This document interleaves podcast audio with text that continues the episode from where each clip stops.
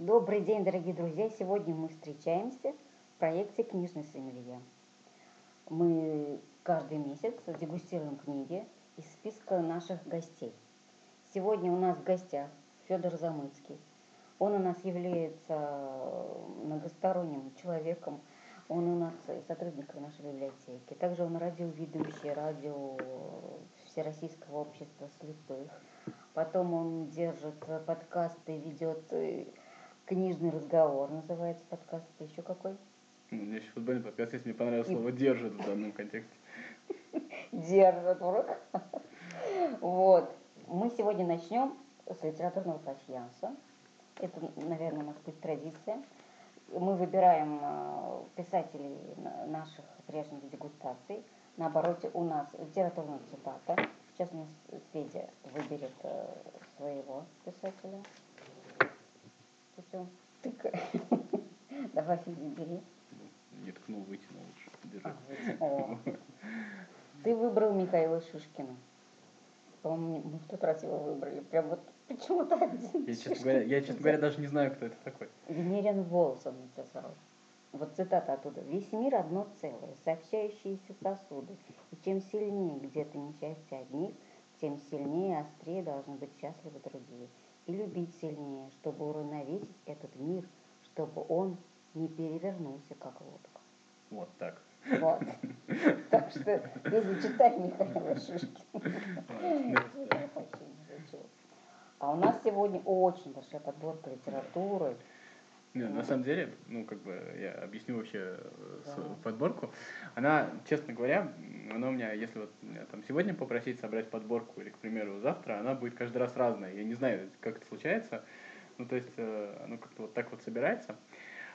А, ну, дело в том, что, наверное, нужно объясниться, что у меня книжки вообще немножечко такое специфическое, специфическое место в моей жизни имеют. Но я в силу, наверное, того, что не вижу, у меня а, часть, соответственно, видов искусства, она где-то проходит мимо меня. То есть а, живопись там меня не касается. А кино, я люблю смотреть кино, но, соответственно, если я с вами, наверное, сяду обсуждать кино, вы мне, наверное, скажете, что ты несешь, потому что ну, потому что я же половину, наверное, буду воспринимать по-своему, и это будет достаточно А я думал, ты узнаешь все подробности, а мы пропускаем мимо. Ой, это сказки, сказки, на самом деле, как бы все подробности, если как бы, ну, если ты мне расскажешь, что есть. Есть там, соответственно, всякие штуки, там всякие тифлокомментарии, где там слепым людям рассказывают, что там происходит, но это такая дрянь, если честно, потому что, ну, мне кажется, оно убивает. Я хочу музыку послушать лучше, чем какого-то чувака, который там будет мне что-то рассказывать из, вот этого фильма. Но это не важно, мы не про кино сегодня собирались. Вот, соответственно, про... да, книги, а, соответственно, когда тебе, в общем-то, у тебя вот это вот разнообразие немножко пришиблено, оно обрезано, соответственно, книги начинают чуть больше места занимать. А в силу того, что еще, ну как раз вот тот момент, когда я рос, а, прям вот, точнее было и до этого, но прям активное распространение, начали получать аудиокниги, то есть поначалу я их там слушал на кассетах, а потом э, появились разные плееры, сейчас у меня там есть приложение в телефоне, в котором там доступна практически любая книжка, и это уже а, вот э, появляется, да. А причем э, самую первую книжку я еще когда-то читал по Брайлю, ну шрифт, шрифт Брайля, такой шрифт для слепых, mm-hmm. наверное, слышали все, да, вот. Это было ужасно, там вообще с этими книжками такая большая проблема. Э, первую книжку я читал «Незнайка на Луне», это было в первом классе весной. Вот, первая большая книжка. И, там, проблема? А проблема заключается в том, что брайлевские книжки, они очень большие. И вот «Незнайка на Луне» был, по-моему, в шести книгах. А каждая книга, она примерно вот такая вот, вот такая вот, и вот такая вот толщиной. Вот, вот эти вот шесть книг, они у тебя вот так на тумбочке лежат. И ты, значит, одну дочитываешь, другую берешь. Ну, там мало на листке получается, помещается. Mm-hmm. И, то есть вот так. Ну, в общем То есть она выпуклая такая. Да, быстро там я с этим прекратил заниматься, потом вот на аудиокниги перешел. Хотя нет, а, еще раньше, до этого, мне сестра из Германии прислала магнитофон с аудиокнигами тогда, и тогда я послушал «Маленького принца», «Чиполлино» и что-то еще было на этих кассетах, я вот, честно говоря, не помню. А на а пластинке ты слушал? А, на пластинках я слушал только в школах, в школе мы ходили на урок музыки, а у нас был учитель а, по музыке, он, э, ну, как бы сказать, он периодически выпивал, скажем так.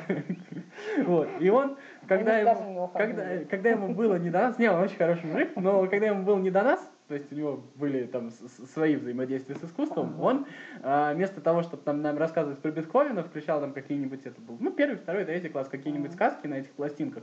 И вот этот вот тест там, Рикки Китави, я вот это вот э, все помню, да, оловянный солдатик, То есть вот это вот оттуда приезжает. На самом деле, я вот очень часто с людьми, с которыми общаюсь, они вот мне все начинают рассказывать про то, что а, я вот начинал читать от противного, вот у меня в школе по классике там так плохо преподавали литературу, то, что прям вот вообще жуть какая, мне настолько отвратили от этого, и только потом я пришел и вот начал читать какую-то такую вот литературу, которую, самое главное, чтобы только не было, не совпадало со школьной программой. У меня произошло все не так, мне немножечко повезло, у меня была очень крутая учительница по литературе, а, вот, это а, Каролина Вячеславовна, ей привет.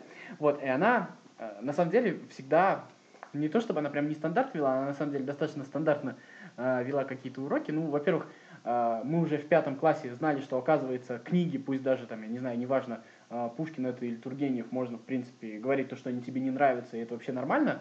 Это, не все так да, не все так преподают. Вот. А вторая история, ну как бы э, мы погружались в какие-то такие контексты, не просто вот того, как там э, в учебнике написано, ну нам рассказывали э, какие-то взаимосвязи, до которых было невозможно дойти. И у меня вот, меня зацепляло, мне Хочу ваш класс. Да, мне казалось, казалось, что она такая умная, и меня все время цепляло. Мне казалось, как можно до этого дойти, а почему у меня все время так не получается. Я, кстати, недавно нашел свою тетрадку с сочинениями, вот, и мне очень сильно не понравились мои сочинения, они были очень плохие. Вот, ну, да, Ой, вот. я тоже не перечитывала. Вот, значит, и э, мне казалось, как она до такого доходит. То есть мне какие-то ее мысли казались нереально такими прям э, внеземными на тот момент. Вот, ну, как бы читал, читал э, критику какую-то, и так вот приходил. Вот. А еще а, была у меня такая, ну, как бы я, наверное, всегда был немножечко хулиганом, чуть меньше, чуть больше, но Вот, да. И она мне, наверное, класса шестого говорила все время, прочитай, у Чехова есть такой рассказ «Злой мальчик», ты поймешь, о чем это. Вот мы наконец-то пришли к.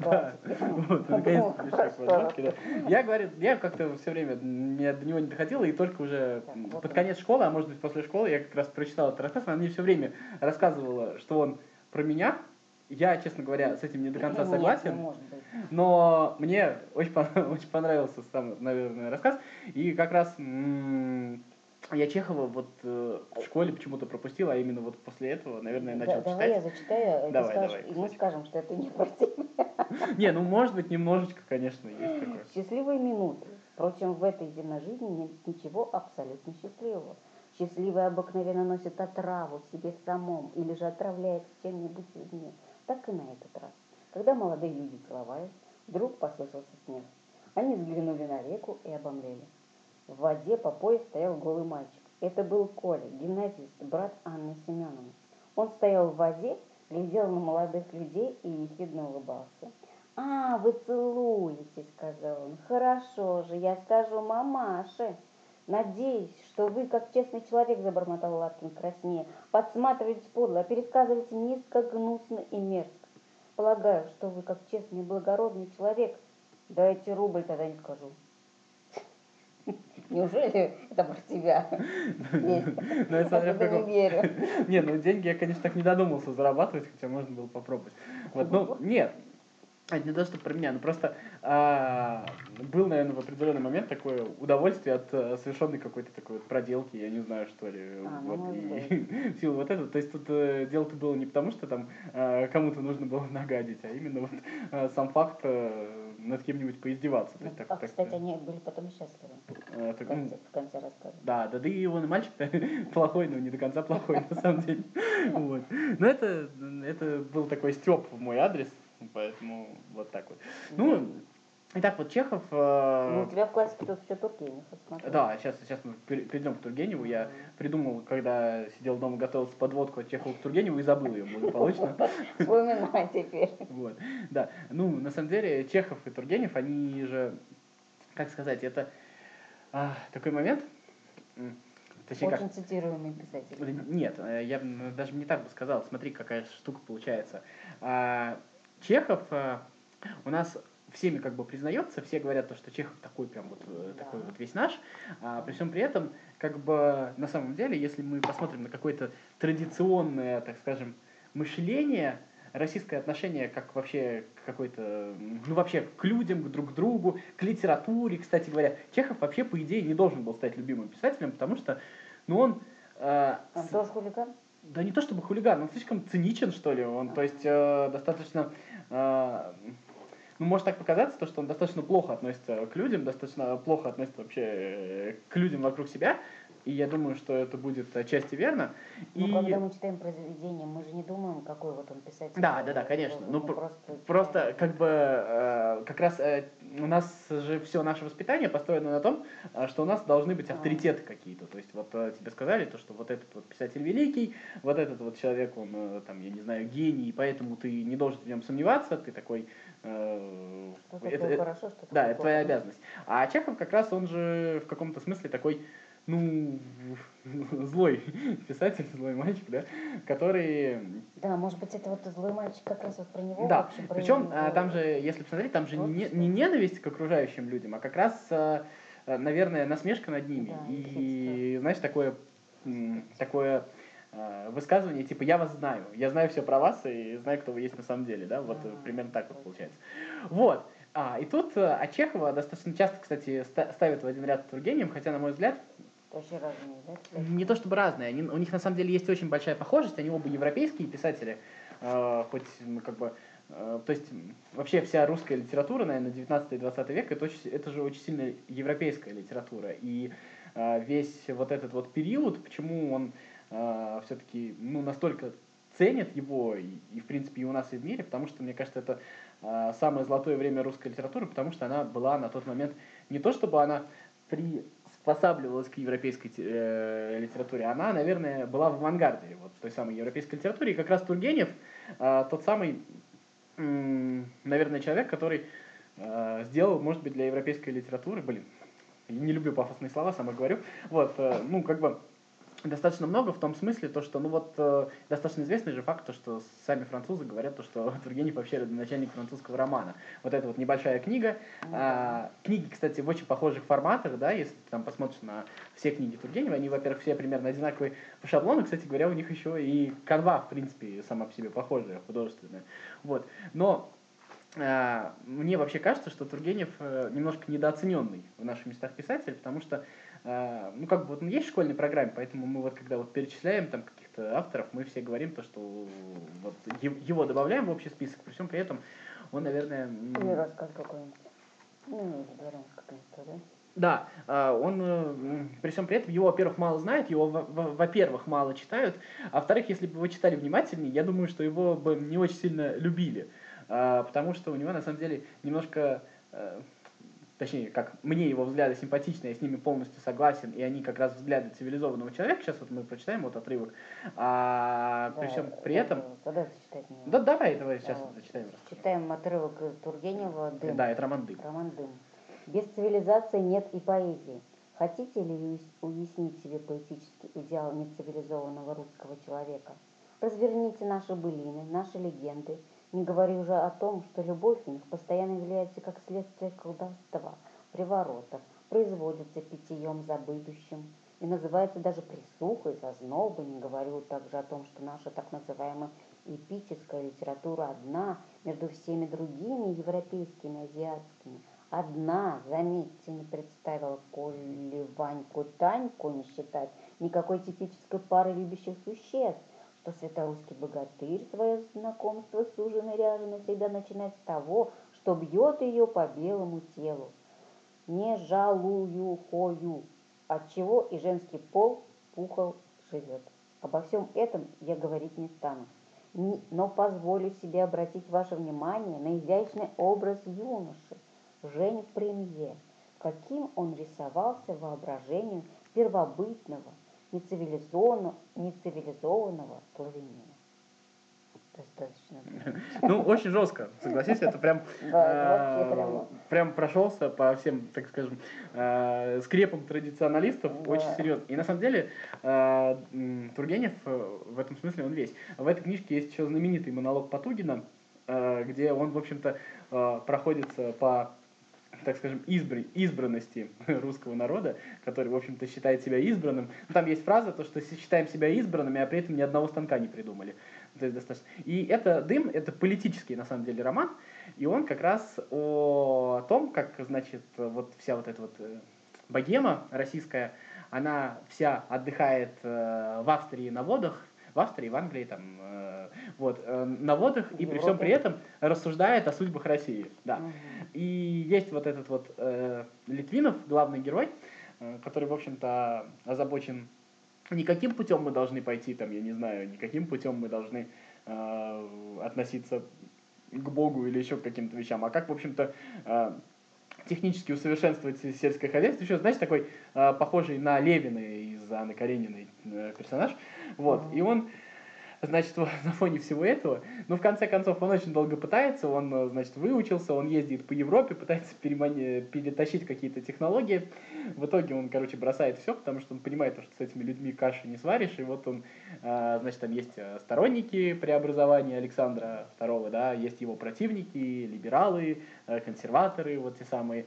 И вот, значит, и вот он уезжает, и там вот этот вот символический вот этот вот дым, и вот он как бы Знаете, думает о том, что все вот это вот, все, все вот эти вот размышления дым. Вот пока они не перестанут балаболить и не начнут работать, то, в принципе, все и будет вот этим вот дымом. И вот в этом вот весь Тургенев. То есть, э, начиная э, с Муму, э, где он там, э, Муму же это тоже книжка, разносящая, по сути дела, порядок вещей привычный, кстати, наверное, актуальная до сих пор, да, вот, и вот э, продолжая, в том числе и дым, это как раз тот самый случай, когда, и мне нравится, что это, почему я люблю Тургенева, ну, если вот так вот просто говорить, это не просто э, э, тот случай, когда тебе просто перечисляют все, что у нас плохо, Мгм. то есть, а когда Ты еще размышляешь над этим? тебе говорят, нет, не то, что размышляешь, тебе говорят то, что а, вот, э, на- знаешь, как у нас принято говорить, вот, ну если вот мы возьмем э, какие-то ценности, там, европейские, еще что-нибудь себе на вооружение, то мы потеряем свою идентичность. А Тургенев тебе на это говорит, а без цивилизации нет поэзии. То есть вот и мне кажется, Тургенев первый, кто сказал фактически о том, что как раз вот эта вот русская литература, которую мы на самом деле любим, она как раз связана тем, что Россия на тот момент стала человеческой, ци- э, европейской цивилизацией. Если как бы от этого э, уйти, то это все очень быстро потеряется. Я думаю, что э, можно, в принципе, согласиться с тем, что он отчасти был, прав. Да. В общем, читайте Тургенева. Вот, да. Вот. На самом деле, Тургенев же писатель, который на Западе ценится гораздо больше, чем в России. И, ну, мне кажется, справедливо, потому что, ну, на мой взгляд, до Тургенева немножечко у нас не доросли, что ли, в целом, как общество. Мы э, вот так вот. Хотя, местами, мне кажется, он таким простоватым. Ну, если даже спросить у кого-нибудь, э, читали Тургенева? Тебе вспомнит Асю, тебе Да. вспомнят, э, там, я не Раскол знаю, расскажут то, что Ася это образ русской девушки, там еще что-нибудь такое. Хотя тоже достаточно странная такая. У нас и, в общем-то, в учебниках э, Тургенева объясняют достаточно странно. Ну ладно, другой кошка, разговор. да? Да. А что-то долго про него. Да. Не, я просто очень сильно люблю Тургенева, я, наверное, могу сказать, что Тургенев вообще, в принципе, мой любимый писатель.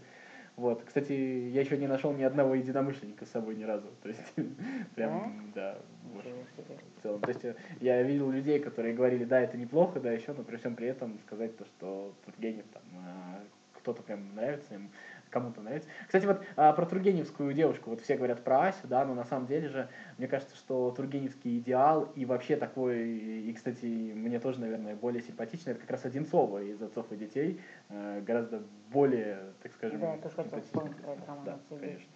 конечно. Вот. Потрясающе.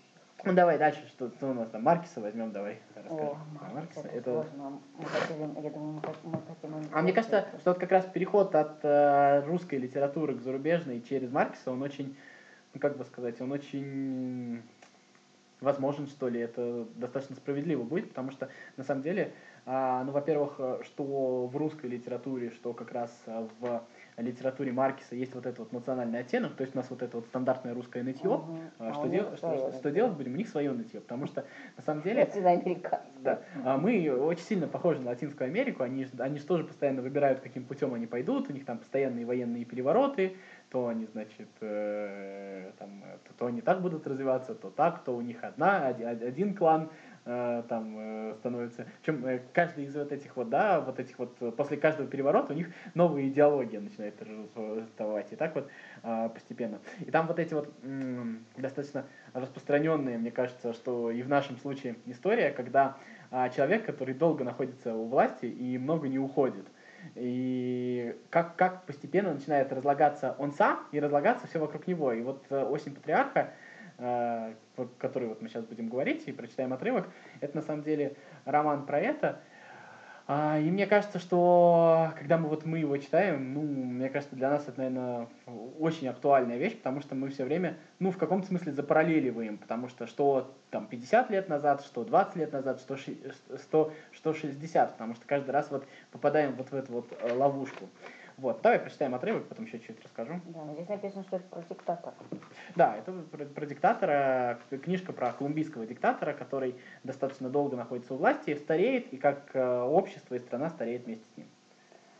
В годы желтого листопада своей осени он убедился, что никогда не будет хозяином всей своей власти, никогда не охватит всей жизни, ибо обречен на познание лишь одной ее тыльной стороны – обречен на разглядывание швов, на распутывание нитей основы и развязывание узелков утка гобелена иллюзий, гобелена мнимой реальности.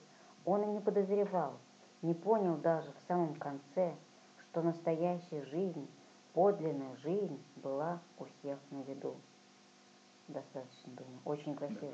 Да. И очень сложно, на самом деле. А, Ось Патриарха, она очень тяжело читается, и очень часто приходится вот прям вот возвращаться, перечитывать. Да, и да. Маркиз э, писал ее, э, на самом деле, там достаточно интересная была история, как он сам рассказывал, то, что он там продал последний фен, чтобы написать эту книгу. Он попутно э, писал какие-то... Ну, он ее 10 лет практически. Да, ну он попутно писал какие-то мелкие произведения, чтобы было просто можно зарабатывать. Он жил во Франции в тот момент. И, как он сам говорил, он там иногда писал по два предложения в день. То есть вот он прям писал, садился, переписывал. И Поэтому, вот... представляем, мы эти два предложения мы читаем два часа. Да, и вот этот вот отрывок, который мы сейчас прочитали, вот вся книга абсолютно написана так же тяжело. Там каждое слово выверено. Там очень да. сильно. И самое интересное, то, что вот очень часто мы, когда говорим про книги, мы а, сильно спорим про перевод. Там хороший перевод, да, плохой да. перевод. Мне кажется, что Маркис это тот самый писатель, которого невозможно Может, использ- да. испортить никаким переводом. То есть у него вот эта вот атмосфера его постоянно давящая, она происходит вот, абсолютно везде.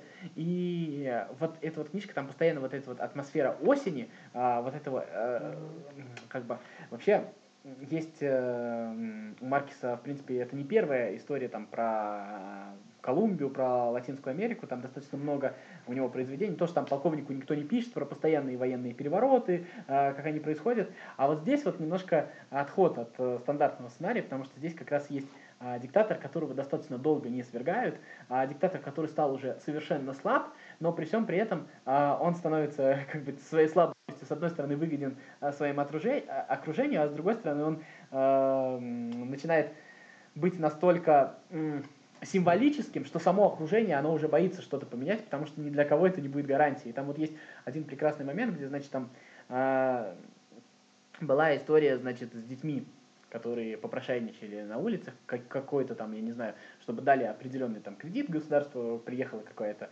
значит, э, э, делегация, вот, и они, значит, собрали этих детей, э, всех, чтобы они по улице не шатались. Значит, сначала возили их. Потом, короче, какие-то журналисты написали, что этих детей там э, собрали.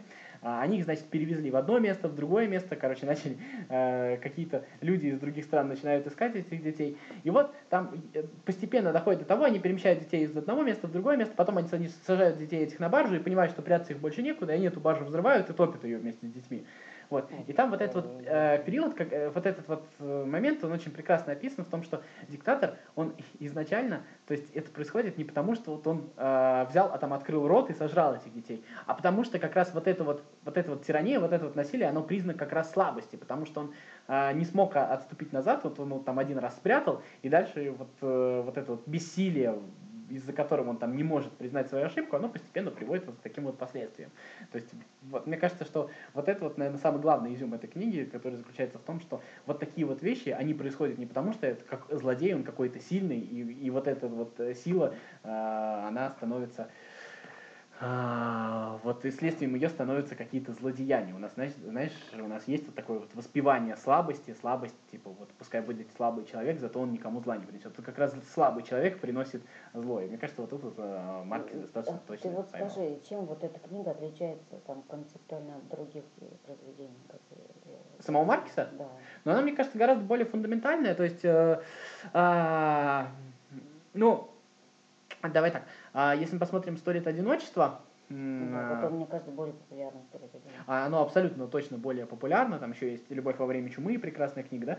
А, «Любовь во время холеры» у нас почему-то во время чумы переводит, ну ладно, это не принципиально. Вот, а, она все-таки отличается тем, э, что если ты посмотришь э, на историю, ой, «Сто лет одиночества», это все-таки книга скорее про людей, которые э, живут вот в этих вот постоянных, вот в этих вот, вот в этом вот постоянном государственном мраке, да, который так изменяется, изменяется, и вот этот замкнутый круг, вот этот вот который никогда не проходит, да. А как раз «Сто лет одиночества» — это попытка посмотреть с другой стороны, как, ну, как вот говорят, рыба гниет с головы, если, то сто лет одиночества это про рыбу, а осень патриарха это про голову. Вот та, которая гниет первый. Вот примерно так. Ну вот осень патриарха, э, осень же это же не время года. Нет, это конечно, как, конечно, нет, э, безусловно. Это, человека это завершается. в чем жизнь человека, от которого зависит много-много других жизней, и как вот он э, постепенно...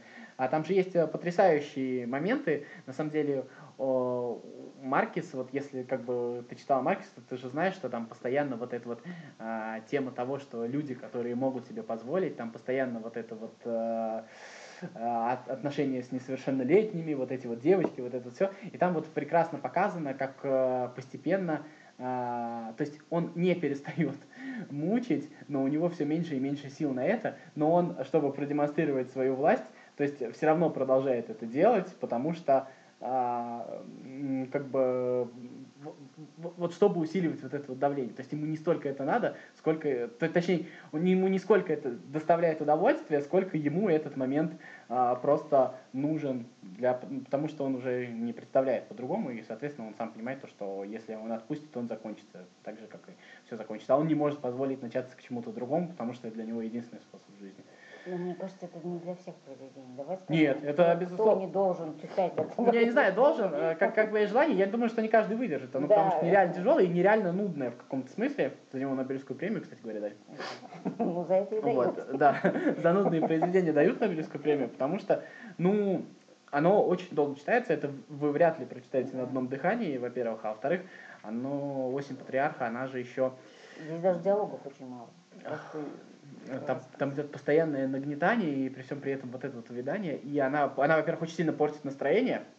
Ну, то есть, как да, бы... Если хотите испортить. Хотя, при всем при этом, там вот эта маркетская сатира все равно есть, там есть какие-то шутки, но при всем при этом оно... Да, и слог красивый. Да, ничего не меняется. Он очень красивый, но он очень сложный, он очень да. тяжело носить. Там очень, очень много придется перечитывать, еще раз говорю, возвращаться, поэтому это вообще книжка, которую, мне кажется, в целом от начала до конца прочитала достаточно мало народу, но она вот э, всегда, вот это вот то небольшое количество людей, которые ее прочитала, они ее всегда будут вот выдвигать, все время говорить про нее, и поэтому все будут про нее знать. Так. Перейдем к следующей Да, давай, кто там у нас? Э, Люд... У нас Стругацкий. Стругацкий. Давай про Стругацких поговорим.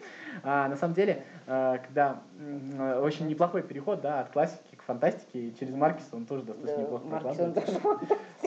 Да, ну, а, ты же знаешь, да, то, что Маркис же, вот если там почитаешь «Сто лет одиночества», там же очень много отсылок, э, допустим, «Сто лет одиночества» это вообще там очень много связей там с историей одного города, да, то есть и Маркис явно читал там русскую литературу, явно читал Салтыкова-Щедрина, еще какие-то моменты, вот, а как раз а, немножко, когда мы переходим к Стругацким, вот мы как бы встаем немножко на другую почву, на другой, наверное, такой пласт литературы, с одной стороны, и как бы э, есть некое такое пренебрежительно, не пренебрежительно, точнее, есть два отношения к фантастике. Одно там э, нереальная любовь, другое нереальное а, пренебрежение. И вот Стругацкие, они где-то между стоят, а, потому что, значит, с одной стороны, э, есть такой вот интеллектуальный как бы гештальт, нужно же тебе сказать, что я люблю Стругацких, потому что вот у наших таких названных интеллектуалов, потому что как бы, ну как же, как же без Стругацких, потому что это вот как бы признак такой, да, вот, поэтому они всегда будут попадать в списки. А при всем при этом э, э, эти люди чаще всего тебе расскажут, что я не люблю фантастику, но люблю Стругацкий. А люди, которые любят фантастику, тебе чаще всего скажут, что, слушай, я люблю фантастику, но недолюбливаю Стругацкий. Ну, почему-то вот в моем мире так вот попадалось. Вот. А на самом деле... Это они не считают его фантастом? Да ну нет, не то, что не считают фантастом, просто Стругацкий же это же не совсем фантастика, то есть это моделирование какого-то другого мира, но на самом деле мы же понимаем то, что это метафора э, современная какая-то, да, то есть Вот. И в любом случае это просто масштабирование. Вот что такое трудно быть Богом, вот о котором мы сейчас будем говорить. Это же по сути дела... Э, роман трудно быть Богом. Да, это же по сути масштабирование любого там колониального романа, там, да, э, возьмем какие-нибудь там, какие-нибудь, э, я не знаю, какие у нас были колониальные романы, да, про какие... Не помню. Да я не знаю. Ну давай, копия царя Соломона вспомним, да.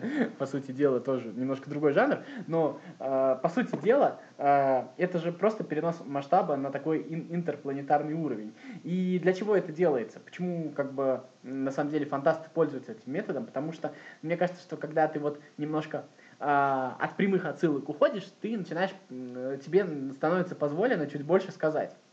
Вот. И вот э, одна, значит, как бы я с одной стороны э, согласен со Стругацким, с другой стороны не согласен, потому что э, как бы позиция Стругацких вот в «Трудно быть Богом» заключается в том, что ты можешь сколько угодно лезть и пытаться что-то изменить и кого-то научить жить, но пока они не пройдут вот этот вот естественный период взросления общества, то ты ничего с этим не сделаешь. А с другой стороны, как бы, с одной стороны это подтверждается, с другой стороны мы видим, что если этого, в общем-то, не делать, то эти вот э, подрастающие общества, они начинают на тебя нападать, то, что мы сейчас видим, да, то есть, как бы, а, вот, э, если мы там перенесем на наш мир, то, условно говоря, а, страны, которые были колониями, после того, как они перестали быть колониями, они стали жить гораздо хуже, у них там уровень жизни упал, они там э, еще какие-то такие вот моменты. То есть, по сути дела, получается, что вот все время вот идет вот эта вот грань. С одной стороны, не лезь, пусть они развиваются сами, потому что у них есть своя культура, а, какая бы она ни была мрачная, как бы она ни была похожа на твое прошлое, и тебе не кажется то, что ты можешь исправить. А с другой стороны, а, если ты не будешь лезть, то, по сути дела, ты позволяешь у себя по соседству, там, я не знаю, есть детей, э, плохо относиться к людям, позволять там рабство и всякие прочие вещи. И вот эта вот дилемма, она все время встает. И мне кажется, все Стругацкие вот на протяжении всего своего творчества, они как раз вот про это, то есть как ты можешь э, разрулить эту дилемму для себя. Нужно быть Богом вообще. Да. Не надо. Вот, и, и вот это вот главный выбор Бога. То есть, с одной стороны, тебе хочется научить, с другой стороны, как бы вот естественный период взросления а, ты не перешагнешь. Ты из 13-летнего ребенка, взрослого человека, а, не сделаешь. То есть он все равно должен пройти вот эти вот какие-то вот стадии становления. И это интересный момент. Ну давай прочитаем кусочек. Вот мне ничего не понятно, почему взял рыцарей в 22 век перенес.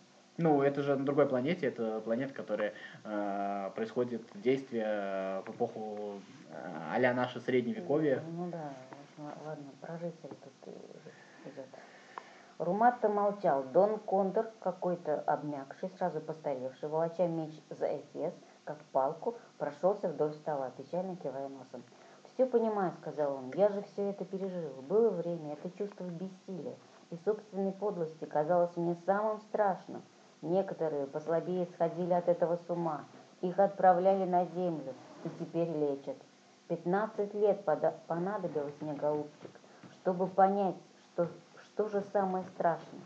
Человеческий облик потерять страшно, Антон. Запачкать душу, ожесточиться. Мы здесь боги, Антон, и должны быть умнее богов из легенд, которых здешний люд творит кое-как по своему образу и подобию. А ведь ходим по краешку трясины. Оступился и в грязь. Всю жизнь не отмоешься. Да. Ну, так вот. вот Соответственно, чем... Да, там же, ну, еще про то, что чем выше ты находишься, тем, в общем, у тебя шансов свалиться гораздо больше. То есть, вот оно постепенно. На самом деле, мне еще вот трудно быть Богом, почему зацепило. А, это тот момент, что это первая книжка, которую я в своей жизни встретил, она, наверное, не единственная, но, знаешь, всегда вот как бы у нас есть такая романтизация прошлого, и когда тебе показывают там какие-нибудь книжки, ты можешь посмотреть там про какое-то средневековье, еще что-нибудь, там все так красиво описано, что прям да. вот, я не знаю, такая романтика, как туда хочется попасть, а вот э, «Трудно быть Богом» — это тот самый случай, когда, в общем-то, тебе показана вся грязь, весь мрак вот этого средневековья, весь вот этот вот ужас, и, наверное, когда а ты... На самом деле там ужасно был Ты понимаешь, вот, ну, есть вот люди, которые там страдают по прошлому, ну вот, вот всем страдающим по прошлому надо читать такие книжки. А, у нас есть еще одна книжка. Да. Это фантастика. еще одна фантастика, да. Это, это на самом деле очень тяжело. То, что я недавно прочитал, это вот для тех, кто, значит, э, в общем, э, всегда у них. Э, вот, смотрите, это еще не все. Да, там три, три книги на самом деле. Мы только две да. Есть люди, которые, значит, э, всегда у них есть такие претензии к художественной литературе, потому что, ну что это такое, балам-балам, где точные науки, где все вот это вот. Вот в этой вот книжке очень много точных наук, и самое главное, что они действительно неплохо используют. То есть это вот та самая, что есть а, научная фантастика. А, то есть если вы там а, заядлый физик, математик, вы вряд ли сможете придраться, потому что там достаточно а, точно описаны все вот эти вот моменты, и художественные сюжет книги, он наложен на математическую теорию, mm-hmm. на физические какие-то теории. Это достаточно интересно. Я, я это не. Ну, это, это, тут, на, тут надо докатиться до определенного уровня задротства, понимаешь, потому что это, как тебе сказать, это, ну, нужно немножко сойти с ума и стать немножко нездоровым. Mm-hmm. Вот, но самое интересное, что это китайская книжка, это китайский автор. Вот, э, и но при всем при этом написано достаточно по-европейски, то есть цивилизация у нее одно, один облик, тут мы возвращаемся к Тургеневу, то что все цивилизации, она в принципе цивилизованный человек, цивилизованный человек поймет. И там вот начинается а, с того момента, как, а, значит, вот времена худвибинов, как, в общем-то, ну, знаете, наверное, да, историю худвибинов, когда, в общем, уничтожалась вся интеллектуальная элита Китая, ну, потом эти времена прошли, и началось то самое экономическое чудо, и вот на фоне этого, значит, там идет а, освоение космоса, и вот а, одна из а, ученых, женщина, которая, в общем-то, ну, у, у которой хунвибины убили ее родителей, и, в общем-то, она достаточно сильно от них пострадала, а, получилось так, то, что она стала потом начала работать на научной базе и получила сигнал от э, инопланетян. И она, короче, от злости вот на всю вот эту вот систему э, подала сигнал э, и, получается, раскрыла э, местоположение Земли. И то есть вот, э, да, и вот это вот трисорелианцы, там есть такое, они, они, в общем-то, у них их планета умирает, поэтому они э, собираются найти себе новую для жизни. И вот так-то нас полило, короче, нас. И они летят сюда, и получается так, что у, у человечества примерно э, 400 лет для того, чтобы найти способ развиться до такой степени, чтобы э, превзойти ту самую цивилизацию. Ну и вот постепенно вот эта вот математическая, физическая, так скажем, химическая тоже задача, она постепенно решается. Там очень-очень много научных терминов, вот, и через это вот э, проходит... Ну вот поэтому называется трилогия «Воспоминания о прошлом Земле», да? Да, «Воспоминания о прошлом Земле», да, безусловно. А, поэтому... То есть ну, ты нам не скажешь, смогли это Э, ну, там немножко по-другому повернулся. Они, с одной стороны, смогли, они подружились с трисорелианцами, но при всем при этом они, в общем-то, спалили, спалили свое местоположение другим цивилизациям, и дальше все равно кто-нибудь найдет их, кто-нибудь. Да, давай кусочек прочитаем. Тут вот э, из э, части «Вечная жизнь смерти» про инфантилизм. Так, Триссолерианский кризис оказал на общество гораздо более глубокое влияние, чем представлялось поначалу. Вот несколько приблизительных аналогий. Говоря на языке биологии, кризис можно сравнить с тем днем, когда предки млекопитающих выкарабкались из океана на берег. С точки зрения религии, с днем, когда Адама и Еву изгнали из рая. С точки зрения истории социологии, здесь вообще нет никаких аналогий, даже самых приблизительных.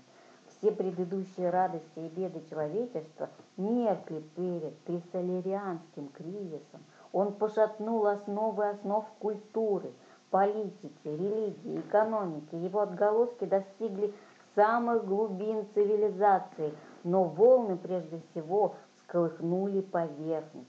Вероятно, подлинную причину инфантилизма кризиса можно отыскать в сочетании этих откликов – с огромной инерцией врожденной консервативности общества. Вот ну, вот так. ну, вот так, опять же, опять же, вот в светлой книге примерно написано вот так. Ну, э, достаточно а, а, ну еще как бы э, есть у нас вот, вот люди, которые без отсылок к русской литературе не живут. Вот в этой книжке достаточно часто вспоминается Лев Толстой, поэтому такой маленький спойлер можете читать. У нас осталось еще время или мы уже должны заканчивать э, как там по времени? Нет, еще осталось. Еще осталось. Так, а что там я еще оставил? Э, у нас был Артур Кларк. А, Артур Кларк, это достаточно интересный нас его нету, вот, ну, фантастические рассказы. Да, фантастические рассказы. На самом деле просто почитайте, Я думаю, что сейчас не буду тратить время на Артура Кларка. Я на самом деле про Толстого еще расскажу. У нас тоже нет тут книжки, она, к сожалению... Почему? Я нашла вот. Воскресенье да, нашла? нашла? А, нашла. все, отлично. Потому что на самом деле у нас э, не было книжки в наличии, когда мы готовились. Да, сейчас да. вот она нашлась.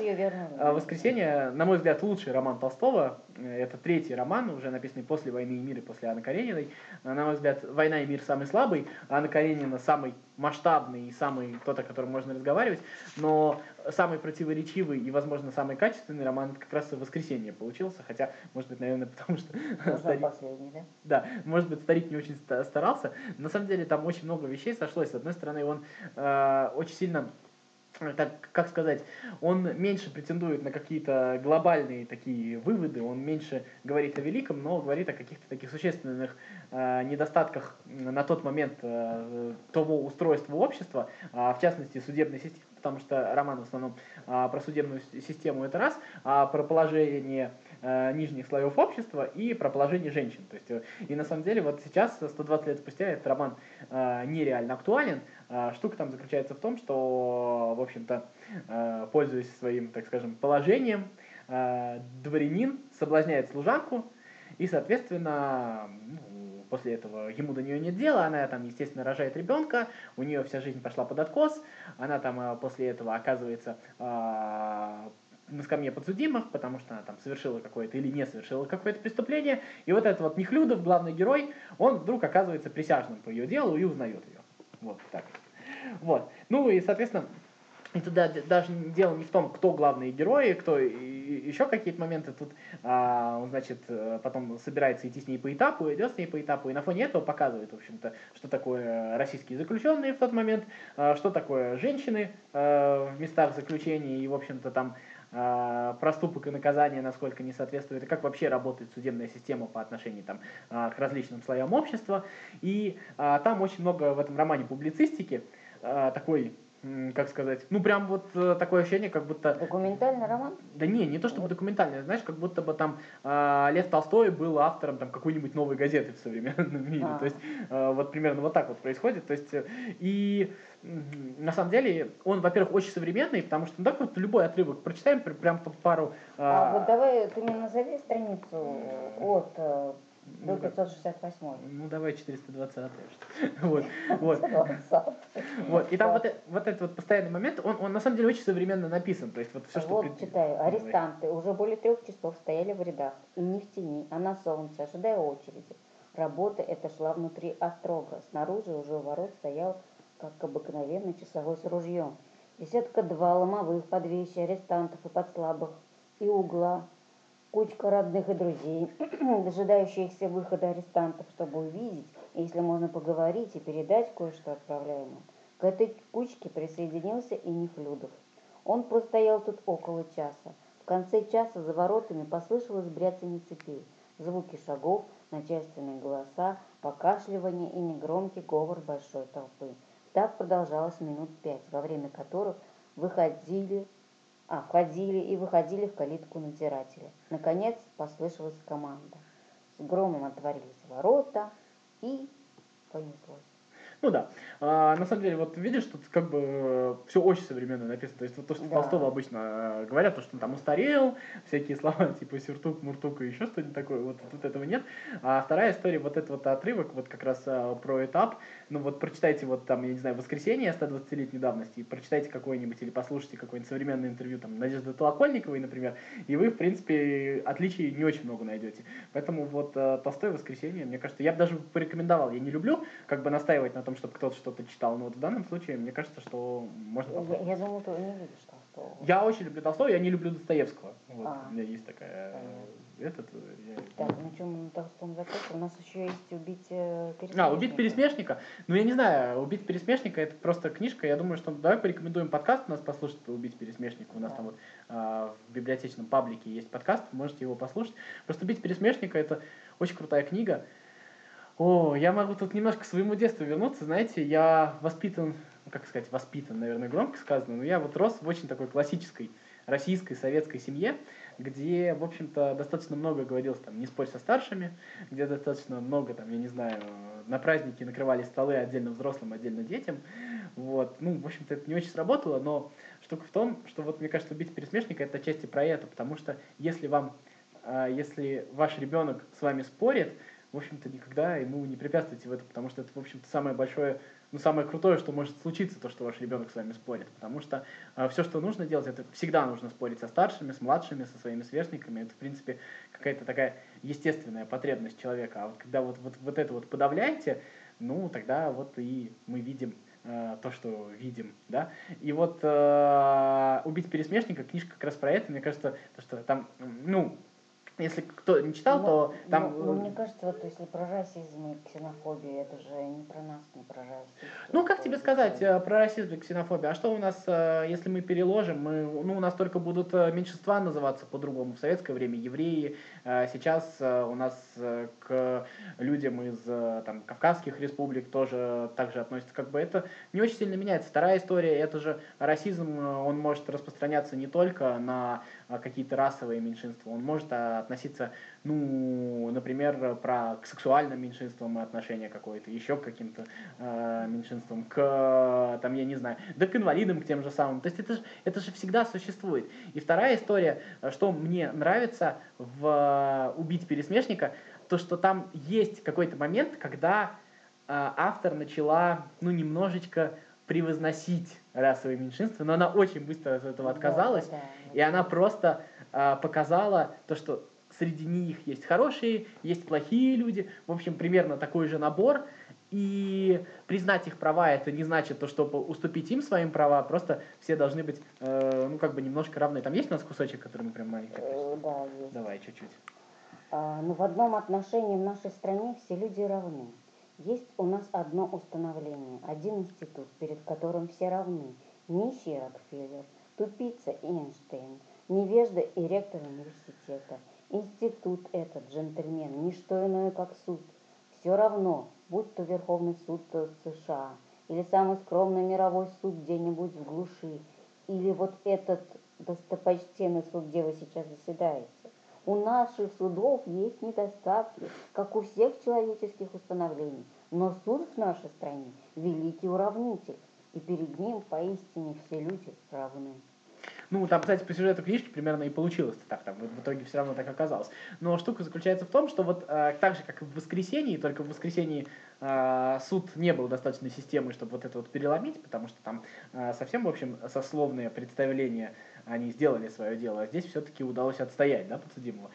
А, хотя нет, тоже не удалось обстоять, что я несу. Тут такая же история. Так вот, это же говорит о том, что ты можешь сколько угодно полагаться на систему, говорить на то, что ты сделал хороший суд, но если у тебя люди, которые от природы своей расисты, от природы своей э, презирают нижестоящего, неважно, он другой расы или просто другого сословия, как в случае с воскресением, то никакой суд тебе не поможет. То есть это вопрос в том, что люди э, любой институт, он строится из людей. И вот э, у Харпер Ли там прекрасно показано, да, нынешнее поколение, оно такое, там вот, вот все вот эти вот соседи главных героев, они, в общем-то, а, оно вряд ли изменится, но вот то, что вот э, дети воспитываются, вот глазастика, как там брата звали, я не помню старшего, вот, они, а то, что они воспитываются вот так, как их воспитывает отец, и они воспитываются по-другому, кстати, там тоже нестандартная история, да, детей воспитывает отец, то есть, с одной стороны, вот вроде бы антирасизм, здесь же должно стать писатель-женщина, должно, должен был по сценарию там герой, же, да, э, герой да, женщина, вот который воспитывает детей быть.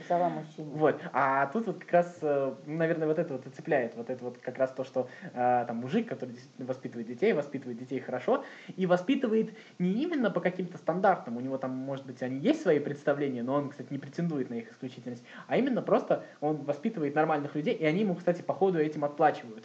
И вот э, это как раз, на самом деле, история более, более глобальная, чем про одну семью, потому что вот есть э, эти ребятки, э, вот это вот нынешнее поколение, которое которое ксенофобное, которое, безусловно, заражено расизмом, которое еще что-то. Но если вот так вот постепенно, постепенно вот это вот исправлять, то из поколения в поколение эта ситуация может искореняться. Кстати говоря, что мне кажется, в чем она оказалась права, все равно из поколения в поколение люди немножечко, ну, как бы становятся более свободны от этих предрассудков. Ты мне скажи, Бывает? Э, как эта книга к тебе попала? В каком году, когда ты был уже взрослым или еще в детстве? Ну, вот какой-то переход из... Э, ну, я в универе учился, то есть когда-то тогда, то есть это нет, это было не в детстве, это я учился в универе. И... Просто часто ее советуют молодежи. Ну, она в этом смысле... Ее, кстати, не только молодежь стоит читать. На самом деле, я бы ее советовал бы и взрослым людям читать ровным счетом, потому что она как раз, может быть, даже в большей степени я бы ее советовал взрослым людям читать по одной простой причине. Взрослые люди более подвержены предрассудкам. То есть у молодежи, конечно, тоже есть предрассудки, но у молодых людей сегодня один предрассудок, завтра другой, послезавтра третий. А как раз у взрослого человека вот это вот закостенение происходит, и он становится более консервативным, он цепляется за одни и те же представления, в общем-то, которые у него сформировались в определенном возрасте, а все, все же меняется, и вот мне кажется, что как раз э, «Убить пересмешника» про это в чем-то. Вот почему так называется произведение? Ты для себя понял? Ну, потому что убить пересмешника, там же вот эта история с, с фоторужьем была, то есть э, как бы э, нужно, как, как бы тебе сказать, вот эта вот э, метафора том, что, ну как бы, это какой-то такой общественный прогресс, знаешь, то есть э, сначала была охота для развлечения, потом вот это вот, как у Матроски, ну, фото, ой, у Шарика, фотоохота, да, то есть вот, и вот этот вот прогресс о том, чтобы э, сделать что-то, достигнуть какой-то цели, то есть сделать фотографию, не обязательно убивать, вот этот момент, то есть вот этот вот прогресс, он позволяет, то есть как бы мужчина, он должен там, как раньше, на охоте там завалить лося, он должен там убить врага, то есть все вот, вот через убийство, через какой-то. А вот здесь вот, вот этот вот прогресс, в том числе, кстати, говоря и технический, и общественный прогресс, он сопровождается тем, что сегодня не обязательно убивать, чтобы доказать свою состоятельность. И доказать свою состоятельность, кстати говоря, э, когда мужчина должен, это же тоже предрассудок, мужчина должен, женщина должна, и вот этот вот э, предрассудок, как вот э, предрассудок про убить уходит, также уходит предрассудок про мужчину и женщину, потому что там вот есть же тетка, или сестра вот главного героя э, нашего, да, которая все время ему рассказывает, что он не так воспитывает детей, потому что девочку надо воспитывать вот так, мальчика надо воспитывать вот так, а он все время их воспитывает одинаково, потому что это уже не мальчик и девочка, а это люди, то есть он воспитывает из них человеков. Э, вот мне кажется, это вот э, разрушение предрассудка про убийство а, и может, про как может раз быть, это переводчик так ее назвал в оригинале, как это роман. Слушай, я не знаю, может быть и переводчик так назвал. Я не думаю, что там так далеко ушло а, от, от сути, потому что по смыслу примерно вот так все равно и происходит. Какая разница?